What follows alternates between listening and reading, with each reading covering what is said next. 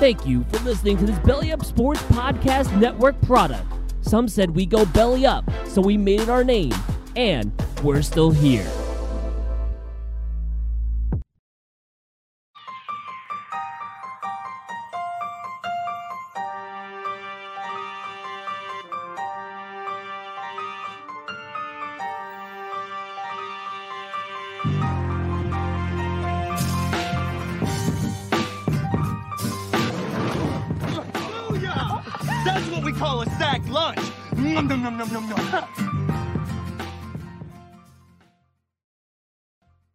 It's hard to find an expert more dedicated than John Clayton. He's the consummate pro. We'll see how the 4 3 and the cover 3 work together. John Clayton with the latest. Thanks, Dan. Take care.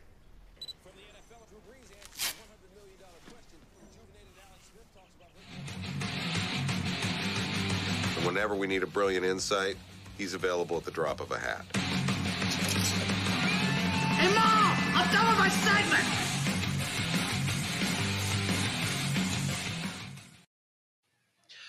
What's up, everybody? Welcome in to another episode of the Sack City Podcast. I'm your host, the one and only Vinny Milani, joined by Aaron the Muxiah Mukes and the smoothest voice in sports casting, Dylan Kearns. Uh, it is a March 21st evening here at the Sack City Pod, and we just wanted to take the time out to pay respects to quite possibly one of the greatest uh, broadcasters of all time in John Clayton. As you can tell in that video, we did a nice little tribute for him, and he uh, he passed away uh, on Friday due to due to illness. Uh, he died at the age of 67, and uh, it was it's a really tough loss for the sportscasting world and the sports community uh, as a whole. Gentlemen, we'll start right there. Aaron, what what impact did John Clayton have on your life as a sportscaster? It was big. Um, growing up, you know, I watched a lot of ESPN as I do now, but just remembering John Clayton give all the inside information. Uh, Dylan had mentioned something pre like Adam Schefter. He was always at training camps and just breaking news. But the thing about him that meant so much to me is he knew the game. Like he was very knowledgeable about what he spoke. And uh, to me, I respect that. Somebody who maybe didn't play or doesn't have that inside information that we often look for when we're talking about analysts. Um, but he brought a level of knowledge that was kind of unmatched and unwavered. You you seen in the commercial there, he's talking about cover three and um, you know that's stuff that coaches talk about. That's stuff that some of the former players talk about. And, and he was a guy that covered all of that. And he's been around the game, the the league for so long. Um, as football fans, we would be doing a disservice if we did not honor him today. And uh, you know dedicate this show to him such an amazing man and and just what he was able to do and accomplish is is nothing short of amazing. Yeah he was uh he he was a spectacular not just broadcaster but we, we've seen the outreach on twitter and everybody else that knew john and has interacted with him entirely. They just said that he's been a he's a great person and um, that that goes beyond this. And every single like executive that they've mentioned just a constant professional um, every single aspect of his job. He's just right there. He wrote, wrote good stories as a sports writer. Whenever he was a reporter, he's sitting there. He was concise, broke the story, and just it did a great job in story storytelling. And uh, I mean, he was an exceptional reporter and was very, very good at his job. And quite frankly, could have paved the way for uh, some of the people in there today. Yeah, I think he really laid down the foundation. I have a quote here from uh, Mike Sando, uh, a, li- a longtime friend of, of John Clayton and a writer for The Athletic. He says, quote, long before he became an ESPN icon, John might have been the best news breaking team beat reporter of his generation, the type who could sit on a story for months and then break it before others had any clue what was going on. That that that quote to me, it, it's one thing to say, okay, like hey, he he was he was ahead of his time on like breaking stories and things like that. And he laid down the foundation for that. But in his quote, he said an ESPN icon. You don't throw around the word icon just on anybody and and really truly mean it. And John Clayton was that in, in, in the broadcasting world, in the sports world in general, and and uh, he will definitely be missed. John Clayton, this episode here is for you. Episode nine here in the city, the Sac City podcast. Welcome in, everybody. Thank you guys for joining us on all podcasting platforms and on YouTube live here uh, on the pod. Shout out Bailey in the chat. Shout out everybody in the chat. Gentlemen, we've got a great show ahead of us, though. Breaking news came in earlier today.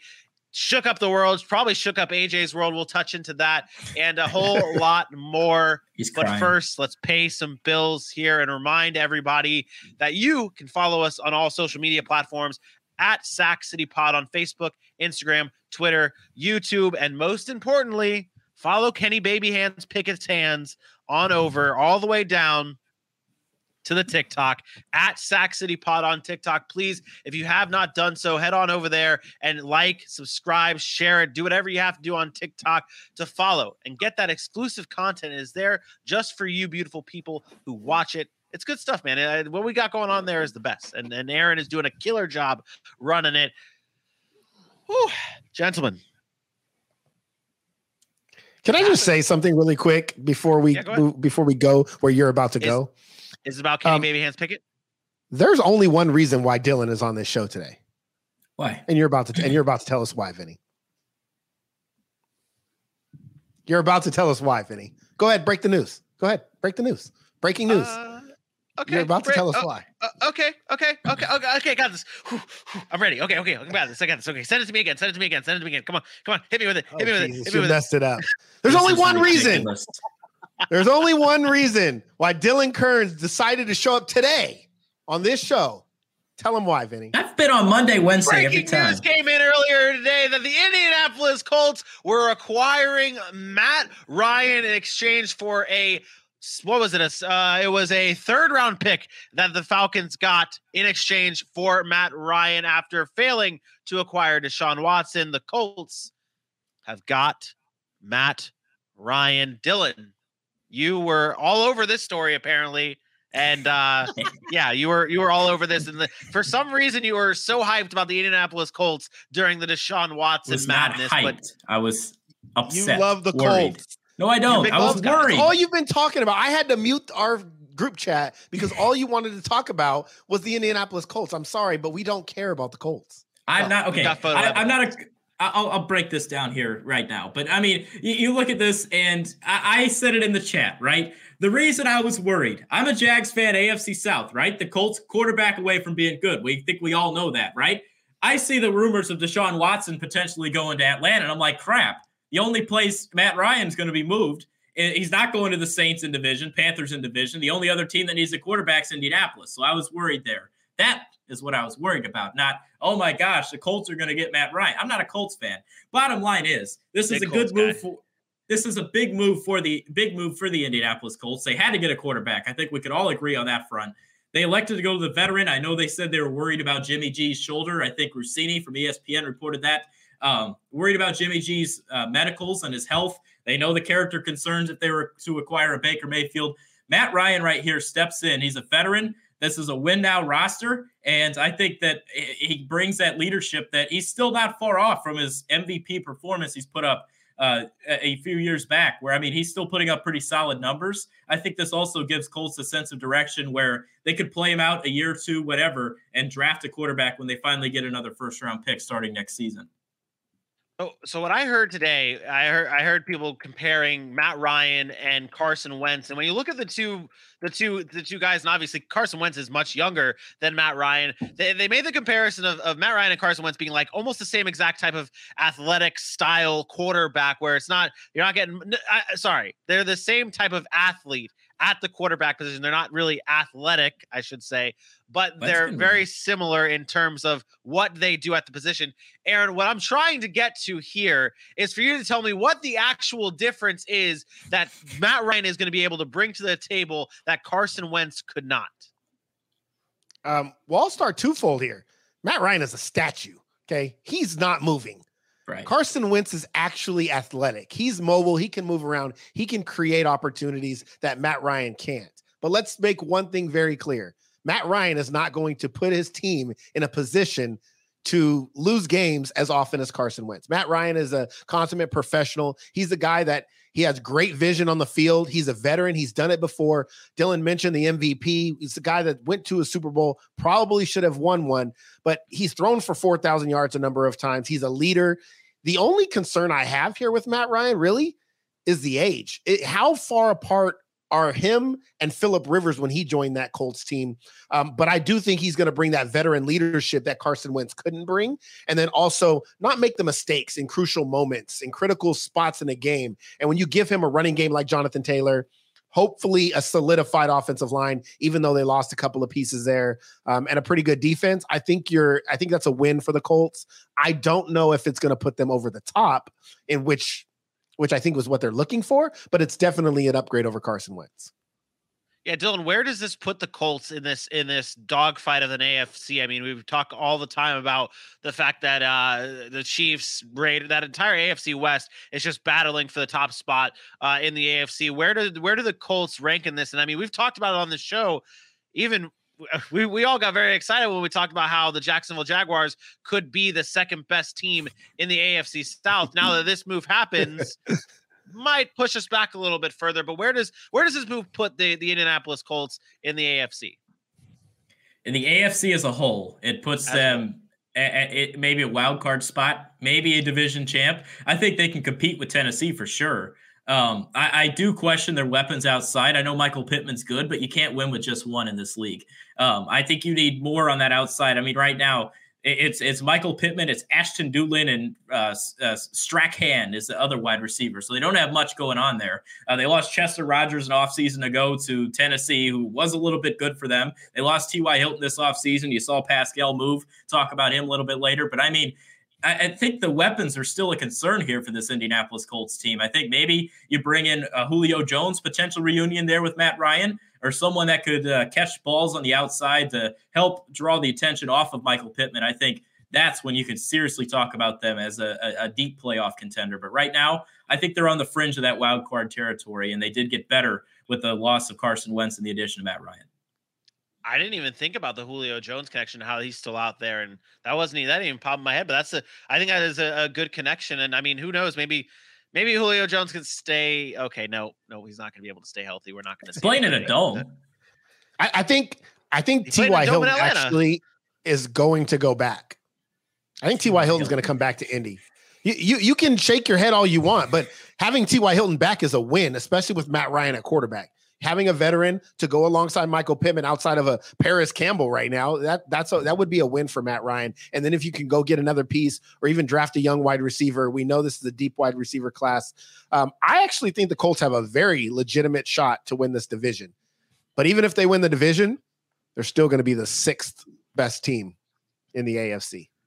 Yeah, that's that's what I was thinking. I was I was thinking, okay, yeah, they, they can win the division all they want, but they still will be very far behind the other top dogs uh, in the AFC. And with this move of Matt Ryan leaving the Atlanta Falcons today, the Falcons decided to go out and sign Marcus Mariota, who has the connection with Arthur Smith in their days in Tennessee. Uh, is this move? What what is what what do the Tennessee or what do the Atlanta Falcons? What are they doing at the quarterback position? Do you see them going a quarterback here in this draft early, or are they trying to build on the run and try and compete in this NFC South, Aaron? Um, I think Marcus Mariota Mariota is a bridge quarterback. I, that's why you give them a, a two year deal, right? It's not somebody that you're saying, oh, we're just going to play one year and we're probably going to look for a guy this year. Um, they might draft one. I don't think they'll use a top pick to draft one, but I do think he's a bridge quarterback for the chance to get a, a franchise guy. Maybe they wait till next year's draft if they feel like that draft class has a little bit more, um, you know, kind of oomph at the top of the draft. I think he's just kind of that stopgap. He's a veteran. He's been in the league a while. He played well as a backup behind uh, Derek Carr. I I think he can come in and be successful. I mean, I'm not saying he's going to win games, but he has the mobility behind a bad offensive line. Um, you can use him differently, you know, the read option and stuff like that, getting him out in space. Um, he'll have enough experience under his belt to where he'll be able to make some plays and kind of keep them afloat to, to kind of start rebuilding, right? They have so many holes on that team that they need to fill. I think he can just be that guy. Okay, we're putting him back there. We know what we're going to get with him. We're not expecting him to go win a Super Bowl, but he'll kind of bridge us between what we have and Feleipe Franks as a backup uh, versus what we we're going to get, which is our quarterback of the future here in the next couple of seasons. They have a lot of holes on that roster. You mentioned uh, I question the wide receivers, question the line, and I like Marcus Mariota, but I mean, I'm still going to question him a little bit. Like Cordarrelle Patterson has to be a beast. Uh, I think he's the only offensive weapon that I think you really want to consider right there. Oh, Kyle Pitts as well. Uh, I, I, forgot about Kyle Pitts. That's on me. But I, I do know um, my buddy Mitch. He texted me. He goes, "Really? First Freddie Freeman last week. Now Matt Ryan. My two favorite Atlanta sports icons are gone." And he's like, he was definitely upset about that. But you know. Um, it, it's tough. It's got to be tough for Atlanta Falcons fans. You lose your franchise quarterback. He was there from the the Roddy White days, the Tony Gonzalez, the Michael Turners, the Dirty Birds, all that good stuff, making a making a Super Bowl run. And I mean, it, he's gone now. So I mean, it was a big financial commitment. They do get nine off the cap, as you saw in the graphic earlier, but um, that, that's still pretty nice. They did have to eat about forty million, but I mean, it, it's still a nice nice move there. I mean, it's a hard move to make but you finally part ways and now you get a chance to potentially build a future in Atlanta, which they could potentially do. And you mentioned, I, I have one more point. Tom Brady, Tampa Bay Buccaneers, it's good. That, that's really the one team in the division that's really good right now. Getting a little bit older, that's probably the time the Falcons should rebuild, potentially jump up to the top of that NFC South uh, if they could get there in a few years. I mean, you think about it. Matt Ryan, Matt Ryan is get getting what he deserves. Like Atlanta, they were eating 40 million regardless, right? And they knew that. But they wanted, they said, look, man, we're not winning. We're not going to win. Matt Ryan, by the time we can rebuild the roster around Matt Ryan, he's going to be too old. Why not find a suitable partner that fits what Matt Ryan's trying to do, which is have a good run game, a good defense, and and possibly win. And that and it fits with Indianapolis. So they did they did right by him by allowing him to leave still eating the 40 million and they created a little bit of cap space they need to they finally are committing to me this is the first sign that they are committing to a rebuild and not this whole reload, retool thing that we saw beginning of last year where they were making up stories about how they were just going to reload and it really didn't seem like they were. So uh, Cordarrelle Patterson said he'll play quarterback if he has to. So, you know, I'm sure he'll fit right in there. But Jesus. Atlanta has some, they got some promise. They, they do have a good young star in Kyle Pitts. They obviously um, have have some good young pieces on defense that still are trying to grow, but they can go ahead and, and get better, right? They this they use this draft to go get picks, get better, surround Marcus Mariota with some playmakers. Maybe you go out and win a couple of games, do better than you think you're going to do, um, and people want to come play there again. Uh, it's it's tough. They're they're in a rebuild, and it's going to be tough for a couple of seasons. But I think they did right by going and get a quarterback that can kind of keep the ship afloat and not just some random rookie or somebody that we don't really know about. And then every week we're asking, well, who's going to replace them and what's going on here and what's Atlanta doing? I think this kind of settles that talk down a little bit. Yep. Yeah. And this is, this is, I think they're still better than Carolina. I think Atlanta is still better than Carolina right now. I mean, depending on the, depending on who they get at the, no, Sammy, I'd take a Sammy D Panthers team over I over a Marcus yeah, Mariota. That, that's tough. I think Carolina has more talent. Carolina definitely, especially if Christian McCaffrey is there and healthy. That's like, fair. I, I think they would have more talent. That's fair. We talked about we talked about the AFC South though, and uh, they did the the another team the AFC South went out and made a big time move, and the Tennessee Titans acquiring Robert Woods from the Los Angeles Rams after the Rams signed Allen Robinson. The rumors popped up saying, okay, the Rams are shopping Robert Woods, who is coming off of a torn ACL. This is a big move for the Tennessee Titans. This is them uh, uh to me, and I want to. I'll I'll hear you guys' thoughts on this. To me, this is saying, hey, Ryan Tannehill, if you can't get the job done this season, you are looking at probably not being the Tennessee Titans quarterback in the future because this is this is an all-in move. Like I feel like obviously they didn't give up a whole lot. They only gave up a six-round pick Six. for Robert Woods, but this is a move that's saying, okay, we recognize what our offense struggled with last year. Obviously, Julio Jones not being healthy really hurt them. They need a second wide receiver to pair with AJ Brown. They do that in acquiring Robert Woods. They're saying, hey, when it comes down to it, Ryan Tannehill, you're, Ryan Tannehill, you are going to have to go out and make plays. We are getting you a guy that can help make plays in Robert Woods and relieve some of the the pressure off of AJ Brown. I think this is a big move for Ryan Tannehill moving forward, gentlemen. I think it's overstated. Uh, we, I think it's overstated. Ryan Tannehill just signed a contract extension. They, their first out is really next year. Um, and that would be they would still be having to eat 18 million in cap space. I doubt they do it. So I think Ryan Tannehill has this year and next year before they can get rid of that contract without really any penalty. Um, I, I, don't think this is about Ryan Tannehill. I, I think this is about Tennessee saying we need an additional weapon. We lose Julio Jones because we thought he was going to come in and fill this void, but that we didn't, and he didn't. And now we need somebody on the other side of AJ Brown, and Robert Woods is a good fit for that. The thing that is, is funny to me is everybody talks about the compensation for a Robert Woods. Yeah, they only gave up a sixth round pick, but they're also eating a big salary, a, a, big cap hit of, of 13.5 million for a guy that's coming off an ACL injury that's a little bit older. Not he's not young, he's 30. Um, so we talk about trades. We saw it with the Amari Cooper trade. We've seen it now with the Robert Woods trade. And the compensation seems like, well, they're just giving these players for free. Well, they're not. This is how they get around the salary cap stuff um, is by getting rid of these players' contracts. Robert Wood signed an extension in Los Angeles, and now he's going to take that extension over to Tennessee and hopefully be a factor. We don't know what he's going to look like. They said he's coming off his knee injury pretty well during rehab. I expect him to play well. I, I think this is Tennessee saying, look at the AFC. And if we don't do anything, Derrick Henry is 27, 28 years old, 29, whatever he is. He's getting older. He has a ton of carries on his under his belt now. If we don't win in the next couple of years, our whole team changes, right? Once Derrick Henry goes, our whole team changes. So we have a small window before we have to start trying to do that rebuild process as well. And with the teams in the AFC and what they've done this offseason, I think Tennessee had to make a move. And this made the most sense. They went out and got a veteran receiver who's really good, um, albeit coming off a knee injury, but he'll he'll definitely help what they do offensively. Aaron, let me ask you a question real quick. Do you believe that the Tennessee Titans should have re signed Corey Davis last offseason? Absolutely.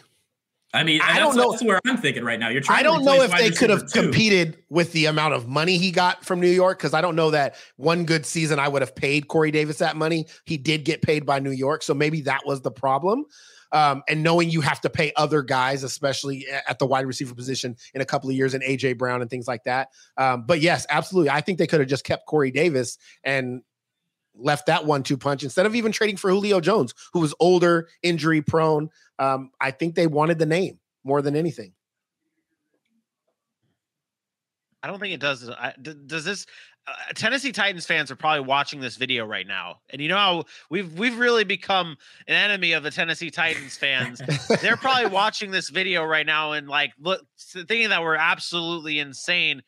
Does this? We said that the Colts are probably the sixth best team in the AFC with their move of acquiring Matt Ryan. Is Tennessee seventh, or is Tennessee fifth, or eighth? Are they first Ninth? like last year? I got I got I I have the Chiefs, the Raiders, the Bengals, the Bills, the Colts, the Chargers. They're going to be the Broncos. Baltimore, they're probably they're probably nine, nine, ten. That's where I believe Tennessee's at. I think Tennessee, and I said this last year, and I was wrong because there wasn't as many good teams as I thought. But you've seen last year some of the up and coming young teams. I think Tennessee takes a huge step back this year. Um, that AFC is going to be brutal. I mean, it's going to be an absolute gauntlet. They're fortunate to play in the South where they do get Jacksonville and Houston twice, you know, twice a year. So maybe you get three or four wins there. But um, just looking on paper right now, yeah, they're probably the eighth, ninth best team. And there goes all of Tennessee Titans Nation. There goes Titans. I mean, they were the number one seed. Think about it. They were the number one seed. They ran through, they dominated this year, and we were all surprised. And then the first playoff game, Cincinnati with a second year quarterback, really a rookie. I mean, really still probably call him a rookie.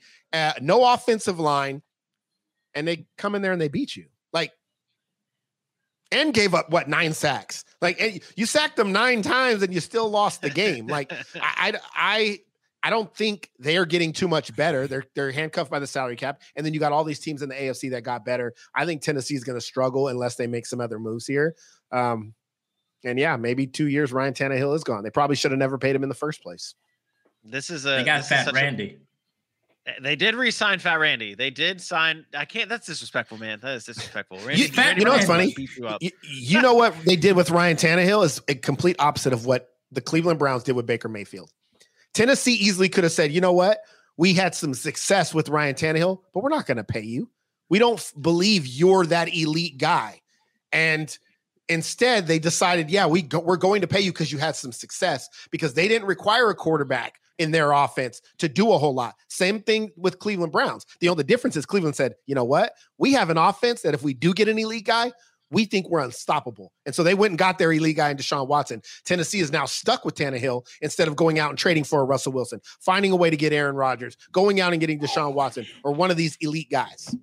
You know, when you in church and the preacher starts talking like all this facts, that's how I felt with Aaron just right there. Amen. You know, praise the Lord. Hallelujah. Uh, sorry, AJ, for editing the audio. That's gonna be loud. Uh, I hate everybody here. No, listen, you no no. You were talking fantasy football. That no. you cannot come. You no, cannot. I was conversation. Not. no, I was not. You're mad because you drafted him. I have been no. You still think Sammy been, D's a top ten quarterback? Settle down. Yeah, I, have had a lot of bad takes. I've had a lot of bad takes. I've had a lot. I've had a lot of bad takes. But I have been against the the whole Ryan Tannehill hype since the beginning. Since the nope. beginning. Not even just nope. for fantasy. Not even just we, I we, have. We but what I'm saying is the conversation that you had with us about Ryan Tannehill, where we defended him, was not about football. It was about yes. So what? I, there, no, no, no. There was times where I argued about fantasy football, and then there were also times where I argued about real football, especially at the beginning of the season and the off season of last year when they started handing him that contract. I said those exact things, and then the argument was presented. Maybe it was AJ or maybe it wasn't you guys, but the argument was then presented about how he had all these comeback game-winning drives and all this kind of nonsense. That was presented well, on the show. That. Check the tape. Check the tape because that was one of the arguments, and I remember. I'm not, I'm not saying it wasn't. I'm just saying that the argument that I know I whenever you bring up Ryan Tannehill, I keep shaking my head saying no, is because we were talking fantasy, and for fantasy football, a lot he of what I talked in real about, life. He no, sucks no. in fantasy. He, okay, a lot sorry, of what I talked sorry, about with sorry. fantasy football was this rushing ability, which they used a lot more last year than they did this year. And so you were right about the fantasy football aspect of it this year. He's he's average. He's an average quarterback in real life. He's a below average fantasy football quarterback. Rest my case on the Carson Ryan Wentz, Tannehill. Carson Wentz, or Ryan Tannehill. Ryan Tannehill. Ryan Tannehill's not going to lose you a game. Carson Wentz. That's the thing with Carson Wentz. Carson Wentz is going to lose. He, he can I lose you the, a game. I hate the Chuck and Duck mentality of Wentz.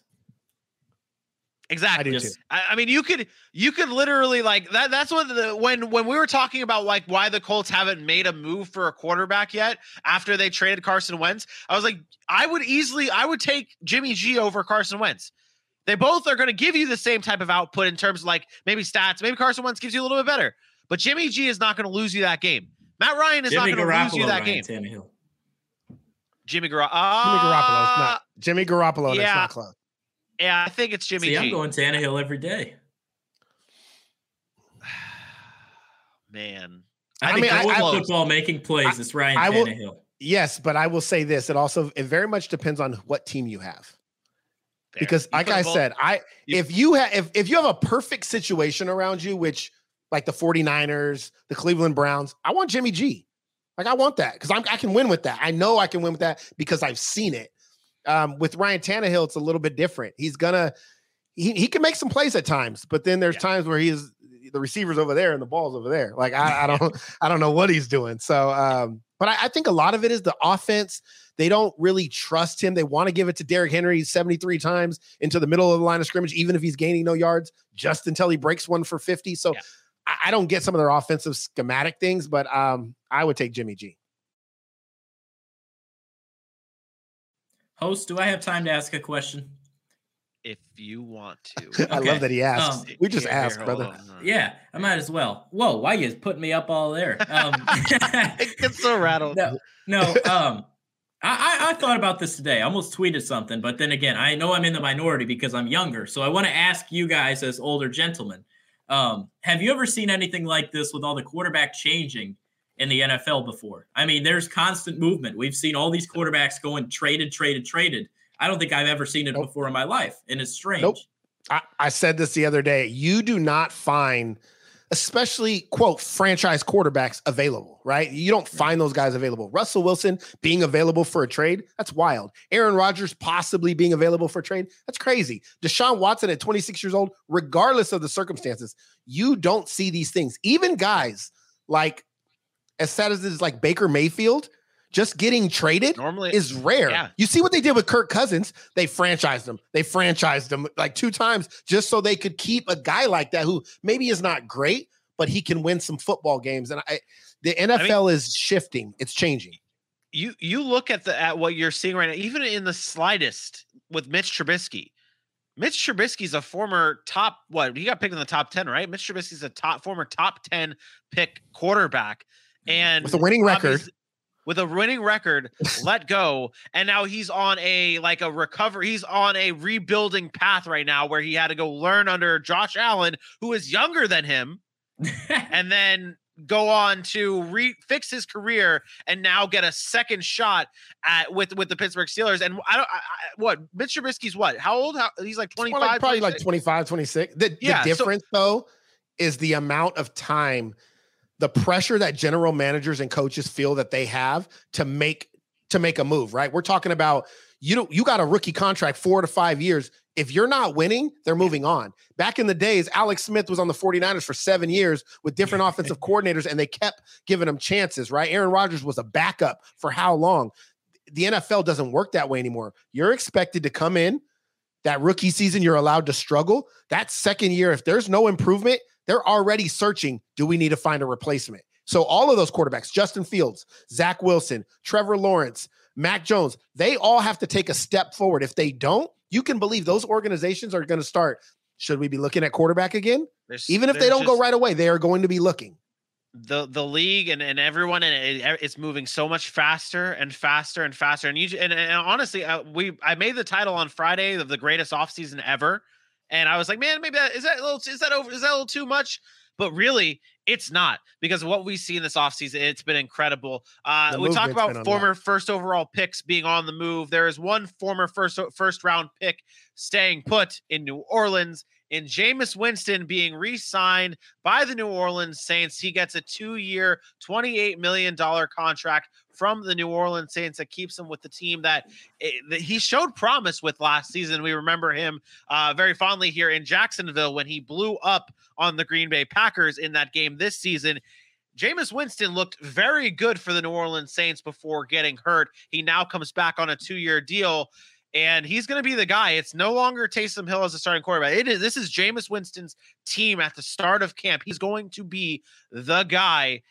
Is this is this is it Jameis time? Is he going to be able to keep the New Orleans Saints in the fight with Tom Brady and the Tampa Bay Buccaneers in the NFC South, Aaron? I, I want Dylan to go first. You know, I I saw this. yeah, I'll answer your question first, and then I'll get into my take.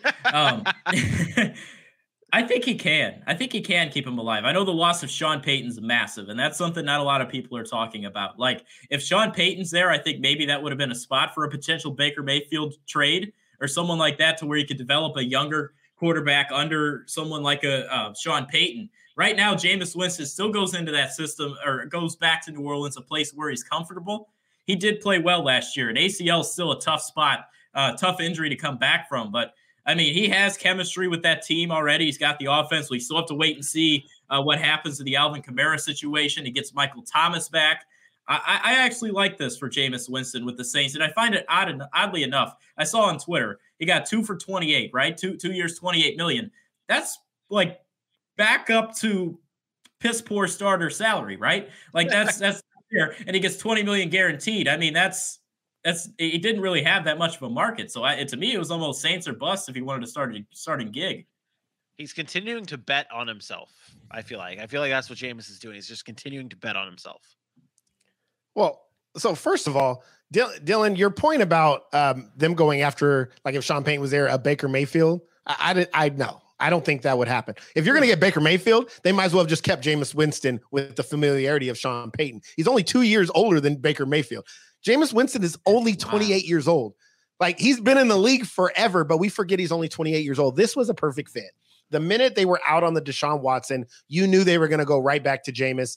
Um, Jameis Winston, I think he'll, he'll be fine. Uh, You get a rapport you already have with Pete Carmichael, the offensive coordinator, who they did retain, who was calling plays for a period of time while Jameis was there. Um, him and Sean Payton had a really good working relationship, so I think that that kind of foundation has already been there. And you're talking about a guy who's thrown for five thousand yards in a season. regardless of what we want to say, I know he threw 30 picks. He's thrown for 4,000 yards twice when he came out as a rookie and then his second year on a Tampa team that was honestly terrible. Like they were not good. Um, he went nine and seven the year. Obviously, he threw for 33 touchdowns, 30 picks. And for his first year, really under Bruce Arians. And I've heard this mentioned now a number of times. He is not the only quarterback that has thrown a ton of interceptions in their first year with Bruce Arians. Carson Palmer did it. Even Tom Brady, who was a, a, huge veteran, threw more interceptions in year one under Bruce Arians than he really had thrown before. So um, I like Jameis. I like the maturity level. I like how hard he works. I like that the energy he brings to a locker room. I'm gonna be honest. I think the Saints instantly get back to becoming contenders with Jameis Winston. Their defense is already really good. Um, huge loss if they lose Terron Armstead.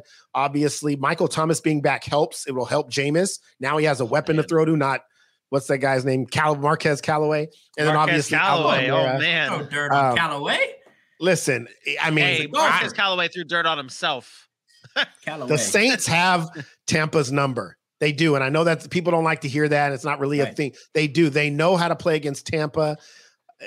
It would have shocked me if the Saints are in that division race when it gets to the end of season next year, if, if Jameis is healthy. Not at all. I think they're a good team. Um, it, it, definitely made my, made me change my thoughts on whether Dennis Allen is going to have that big of an impact or not because if the Saints don't succeed, then our then our coach's uh, tier ranking, it's going to be right. It's going to be on Dennis Allen because they have everything in place that they need to be contenders again in the NFC, especially in such a weak conference. Yeah, I was about to say with that with that conference looking the way it is, it's it's open, it's wide open. I wanted to uh, make a quick point here. I was going to say it in the thing before I answered your question. You look at the number two overall quarterbacks in the two from 2000 beyond, right? it's so strange how they're getting like all these second chances. Correct, Zach Wilson right now. You know, we'll see, right? Um, it's it's Mitch Trubisky 2017. He gets a second chance because he was a failed starter to begin with. Let's be honest. Then 2016, Carson Wentz, number two overall. Failed starter. chances. Yeah, another chance. 2015, Marcus Mariota, number two overall, failed. Gets another chance. Robert Griffin III, 2012, failed another chance. So it's like all the quarterbacks that go two overall is sort of, a, I see a trend here in the 2000s. Huh. Well, the fact is, these guys should get second chances you shouldn't be defined by your one opportunity that right, maybe the how- organization is to blame. And and then especially as you mature because all these players have also went other places served as backups and got to learn behind really good quarterbacks. And so you go learn behind a really good quarterback maybe you grow a little bit. Maybe you get more mature. Maybe you're now Jameis Winston and you understand what's important which is protecting the football so you don't turn over as much. I think there is nothing wrong with giving these guys second chances. We are so quick to label people as busts. I'm guilty of it as well. When we label a guy a bust after two years, and then when they're 27 year old, they can't even get a job because we already say they're done. Like to me, that's a problem in the NFL. We're always looking for that next guy, that next guy, when that next guy could be Matthew Stafford could be 33 years old, never won a playoff game, but you put him in the right situation, and all of a sudden he's a Super Bowl winner. Like I think we are very, very quick to jump off these players, and I know it's the business. I know it's what we do, and the or, the organizations do it as well because it's about money. Fast moving, man. I, Fast moving. It's fun. It's fun to see some of these guys get another opportunity. I root for Mitch Trubisky. I root for Marcus Mariota to do better, to show that they were worthy of those picks at number two, um, just to be serviceable as starting quarterbacks in the NFL because it's really, really hard to do. One last t- top story that we had break over the weekend was the Cincinnati Bengals continuing to build that offensive line, signing former tackle from the Dallas Cowboys, La'el Collins. He will now be heading to Cincinnati. This is a this was a deal. As soon as the Cowboys released him, they were like, okay, Cincinnati needs to get on the horn and make this happen. They did so. Now Cincinnati continues to build that offensive line first. They they added Alex Cappa. Now they add La'el Collins. This is a team that recognizes a weakness. Now they have fixed it, but that defense is still it's still bothering. It's still bothering everybody here. It's like it's just it's a concern. But what does this deal mean for the Cincinnati Bengals. Aaron, you know him, you know Collins the best out of everyone here because obviously you followed him for quite some time. What is he bringing to the Cincinnati Bengals team? He's a mean, mean man. He is. He's he's mean on that offensive line. He really is. Um, I, I believe there was a phone call he had with Joe Burrow, basically saying you ain't never got to worry about getting hit again. Like, like that's the kind of mentality he has. Yeah, I'm the yeah, I'm the bodyguard. Um, this is exactly what Cincinnati needed to do. Like I know we can, and I, I spoke about them last week saying that their defense is still a concern for me, but we watched Kansas City do this last year and they revamped the entire offensive line. The signings that the Cincinnati Bengals have done are a direct need based on what we saw in the Super Bowl, based on what we saw against Tennessee and all the rest of the season. Like they have a franchise quarterback who they rely on heavily who has to stay upright. So what do you go do? You go and sign a bunch of really good veteran players. Cappa, Karras, La'el Collins, these guys are going to be able to come in right away, solidify that offensive line. Um, it's going to help a guy like Jonah Williams, right? It's going to help guys that are already on that line. They're going to be look to their left and right and say, now we can focus on doing our job and not having to worry about so much. Um, it's a huge win for Cincinnati. I, I, think you can't understate that, or you can't overstate that enough. the The only thing you're concerned about is is it enough? Is it enough for them? Is that was that enough to take that next step to win a Super Bowl? Um, because you do have a lot of competition in the AFC and everybody else is also getting better. But it's definitely a start. Did you put Cincinnati ahead of Tennessee when you were making the that list? Absolutely, he, he absolutely. They, they, just beat them, and they. I, I, I no, I, I, wasn't really going in order. Okay. I just was listing teams okay. that were better than Tennessee. I absolutely that, would put Cincinnati. That, Cincinnati right now is the favorite to me to win the AFC North because oh. of what they did last year. Now, the, the offseason could change that. The draft could change that. Um, everybody loves what the Cleveland Browns are doing. Uh, that very that, well could change by the start of the season. There's but not right a now, chance in hell the Cincinnati Bengals make the playoffs next year. You can say that, but uh, there's nothing uh, that, that, says that, they couldn't. Deshaun Watson might not even be there for the first 10 games. He might be suspended yeah, for the whole year. We don't know that. So as it stands right now, Cincinnati to me has the most going for them. We don't Let's, know how J.K. Dobbins is going to come back. We don't know what Baltimore is going to do with their pass rush. Right now, Cincinnati has the majority of the same team, outside of maybe um, Oluokun. I, I, and I remember you saying something different line. here. I remember you saying yes, something different before they show. Before he before, before they, they just the signed the, before they just made an acquisition of La'el Collins.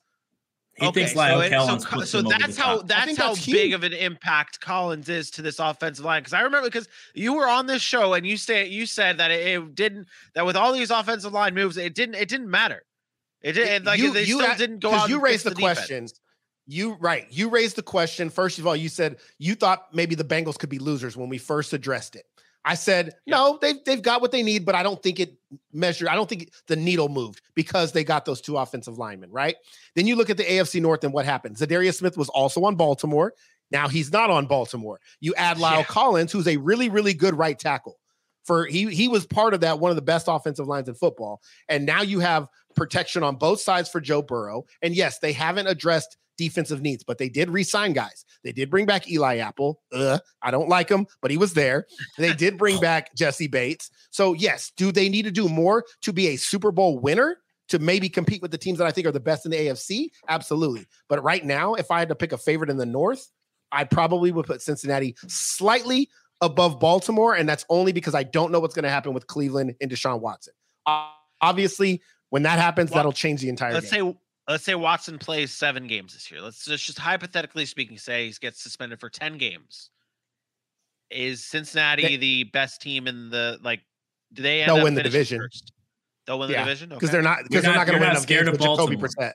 Yeah, so what, what not, it's not your... it's not that I'm not scared of Baltimore.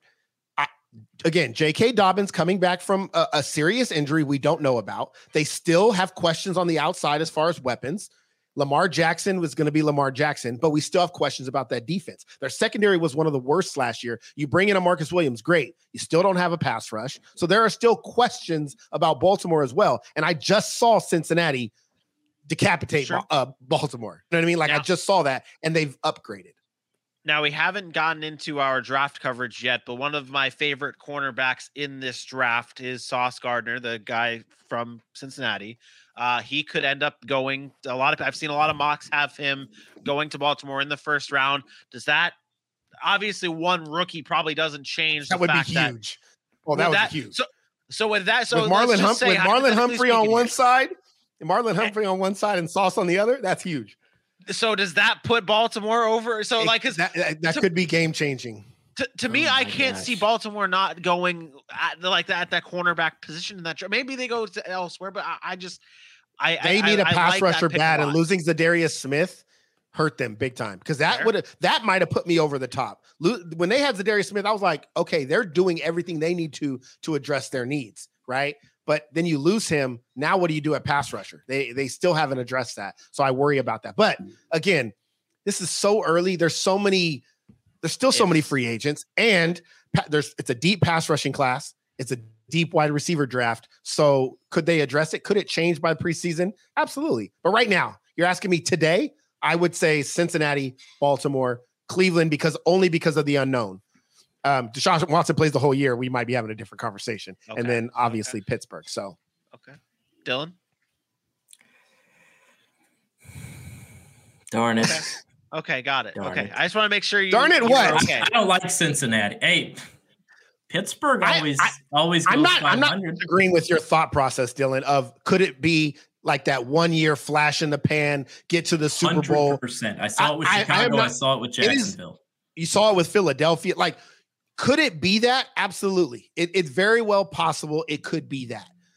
I'm I'm maybe I'm buying into it now because everybody told me all year I was crazy for saying Cincinnati wasn't that good. But I was so down on on Joe Burrow. Like coming out of the draft, going into year two, I was like torn ACL. Like this guy's not going to be it, and he proved something. I still didn't see elite winner. but he he he found a way to get things done. And Ja'Marr Chase, I said was special. He is special.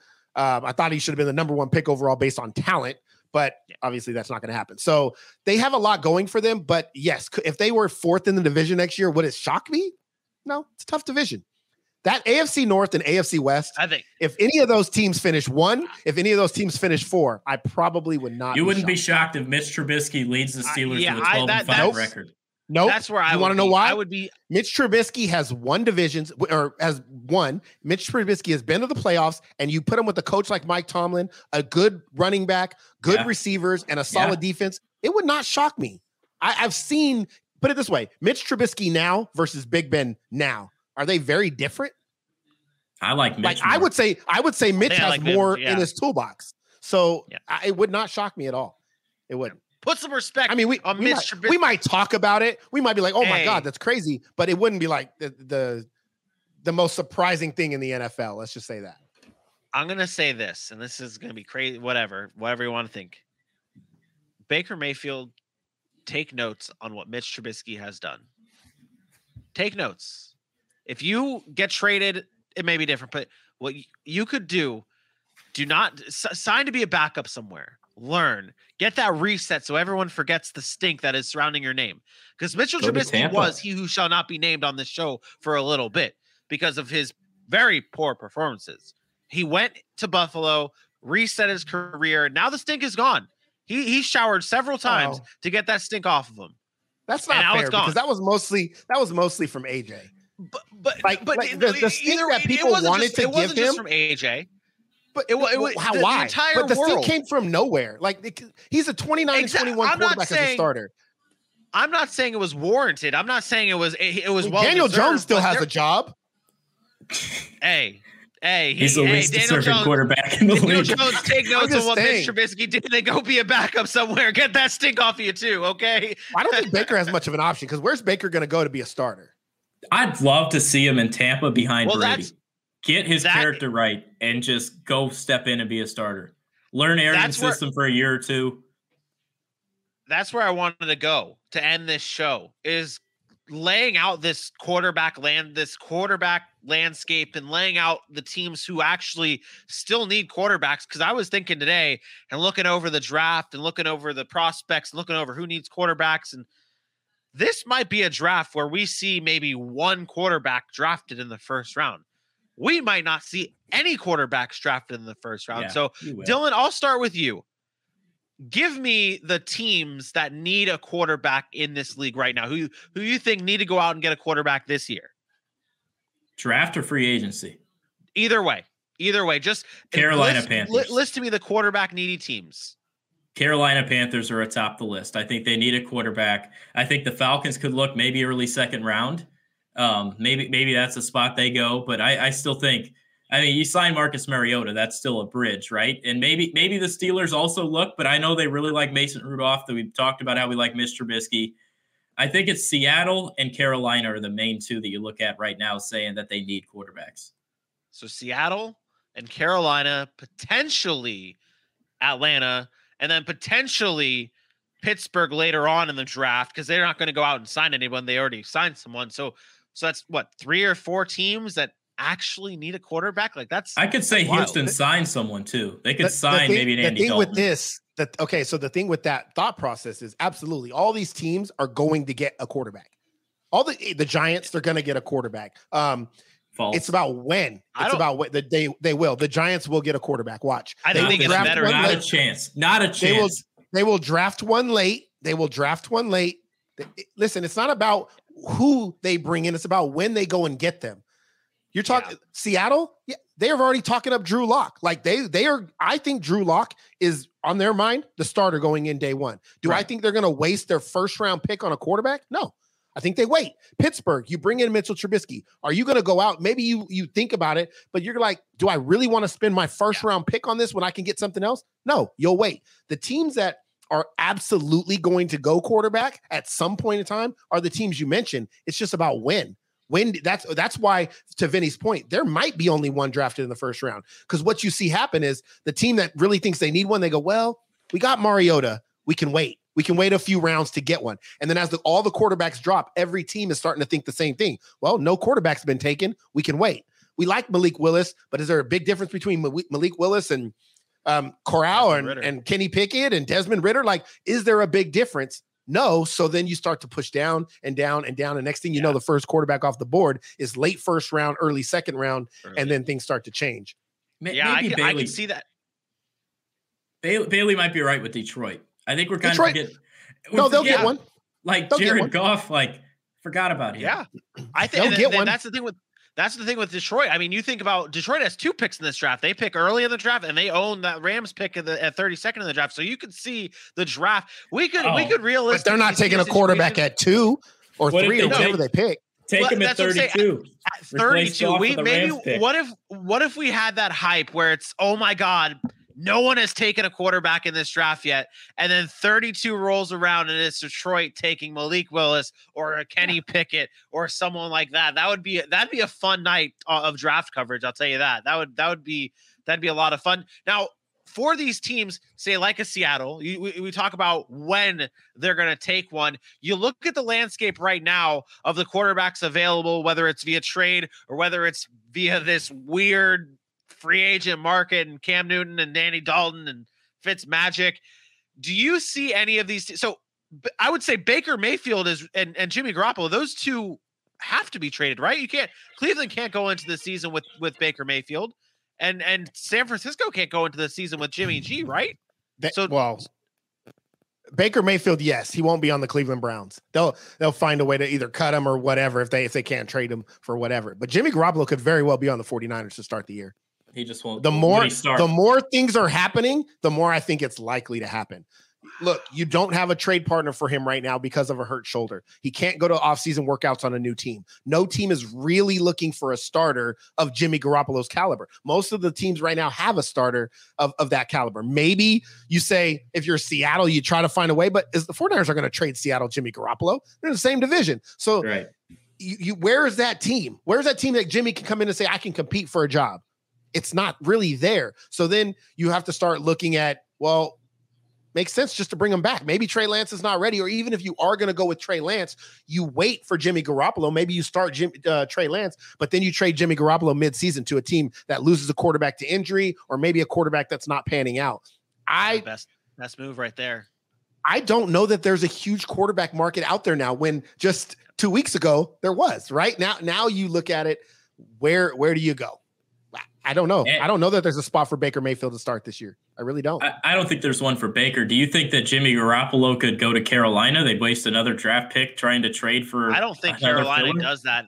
I, I was but thinking wh- about why? Darnold. Yeah, why? Why? Why give him a pick or anything when you got Sam Yeah. Darnold there, Right. who's still young, who, who's and you're paying him a little bit? Like you might as well You're just not roll there with yet. and then draft. you're the not that you're not there yet to go out and acquire uh, Jimmy Garoppolo or Baker Mayfield. And it's it's crazy to think about. I mean, I, I think that you say that Baker Mayfield's not going to be a starter this year. I I can see him going to the Seattle Seahawks, and and I I mean there's reports. I, I just got a I just got a report just a few a few moments ago saying what that, is Seattle going to give up? They want they want. Hey, I heard I saw a report today that said that they want a pick with Baker Mayfield to eat his money. Yeah, why would you want to eat that money and then go out and you're gonna you're probably gonna want to draft one anyways because you're unsure about the guy. He's on an expiring contract. What is the point? You might as well use that asset to go get more draft picks, especially when you're rebuilding. I mean, I, I think I think that they end up I think they end up getting Baker Mayfield on, and I don't want to say it's a steal, but I think that they get Baker Mayfield on the cheap because the market for these quarterbacks is not there. I mean, maybe maybe Carolina goes for a Baker Mayfield, but I just I I don't see that happening. And then that's I think you're giving Baker Mayfield too much credit. Zero, okay, zero to one hundred percent chance Baker Mayfield's released. Sixty-five percent. No, they can't release him. It's too much money. He's making thirty million dollars, isn't he? Are you just gonna have him be a backup? Like, I mean, isn't his Well, okay, in the dead, what the dead cap Watson hit gets like thirty million? Suspended? What if Watson gets suspended and Baker goes in there to start? There's no way Baker Mayfield is going to the start of the season. I- I just I I honestly I see a team I, I see a team like the Giants, even though they said they're trying with Daniel Jones. Um, I, I see a team like that. I, I really do. Maybe it, maybe Carolina does it, but I, I don't know why. I really don't. I, I don't know why. There's very very few spots where I feel like that's a fit to deal with the circus that you're getting in Baker Mayfield.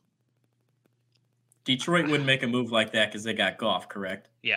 That's the only. That's one other. That's That's, why I'm one other though. That's one other spot that maybe through. maybe Detroit.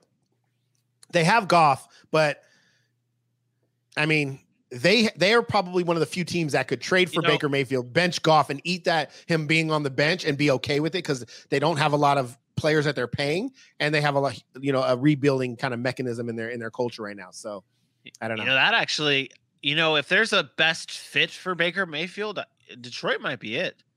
Dan Campbell might choke him out though. I don't know. Well, that's what I'm saying. I, know. I feel like I think I feel like with Baker Mayfield's attitude towards things, I like he's got that. Like what, whether you whether you think Baker Mayfield's a good quarterback or not, he still has that dog mentality. He's still he's still Yeah, but he's tries to go immature. Out- That's true, but what uh, really I'm making the connection to biting your kneecaps and dogs and Baker Mayfield and you know that kind of stuff with Dan Dog Campbell. But I understand. I Yeah. understand. It's going to be tough. Let's just say the quarterback market is not as uh it's not as open now as we thought or as it was 2 weeks ago. Like a lot has changed with the whole Deshaun Watson thing and Russell Wilson and Aaron Rodgers coming back. It's there's not many spots left for him. Especially if you like some of the young guys in the draft. I might as well just Yeah. draft them. Yeah, exactly. Use your draft capital for that instead of going out and after a, a guy who you're going to end up having to pay, especially with the Baker Mayfield, because you're going to have to you're going to have to give him a contract sooner or later. But uh, that does it for another episode of the Sac City Podcast. We covered a lot, lots of big news, lots of trades, lots of everything. This NFL season, off season, has been fantastic. We'll be back again on Wednesday live at 8 p.m. Eastern Time, right here on Facebook, YouTube, Twitter, and Belly Up Sports TV. We'll be talking more football, more off-season moves. Uh, once again, we are, this show was dedicated to the great John Clayton. Uh, we we wish we just we we we miss him. We miss him, guys. That's that that is, that is it right there. Uh, we appreciate everyone tuning in. Uh, we will see you guys Wednesday. Peace out. Bye.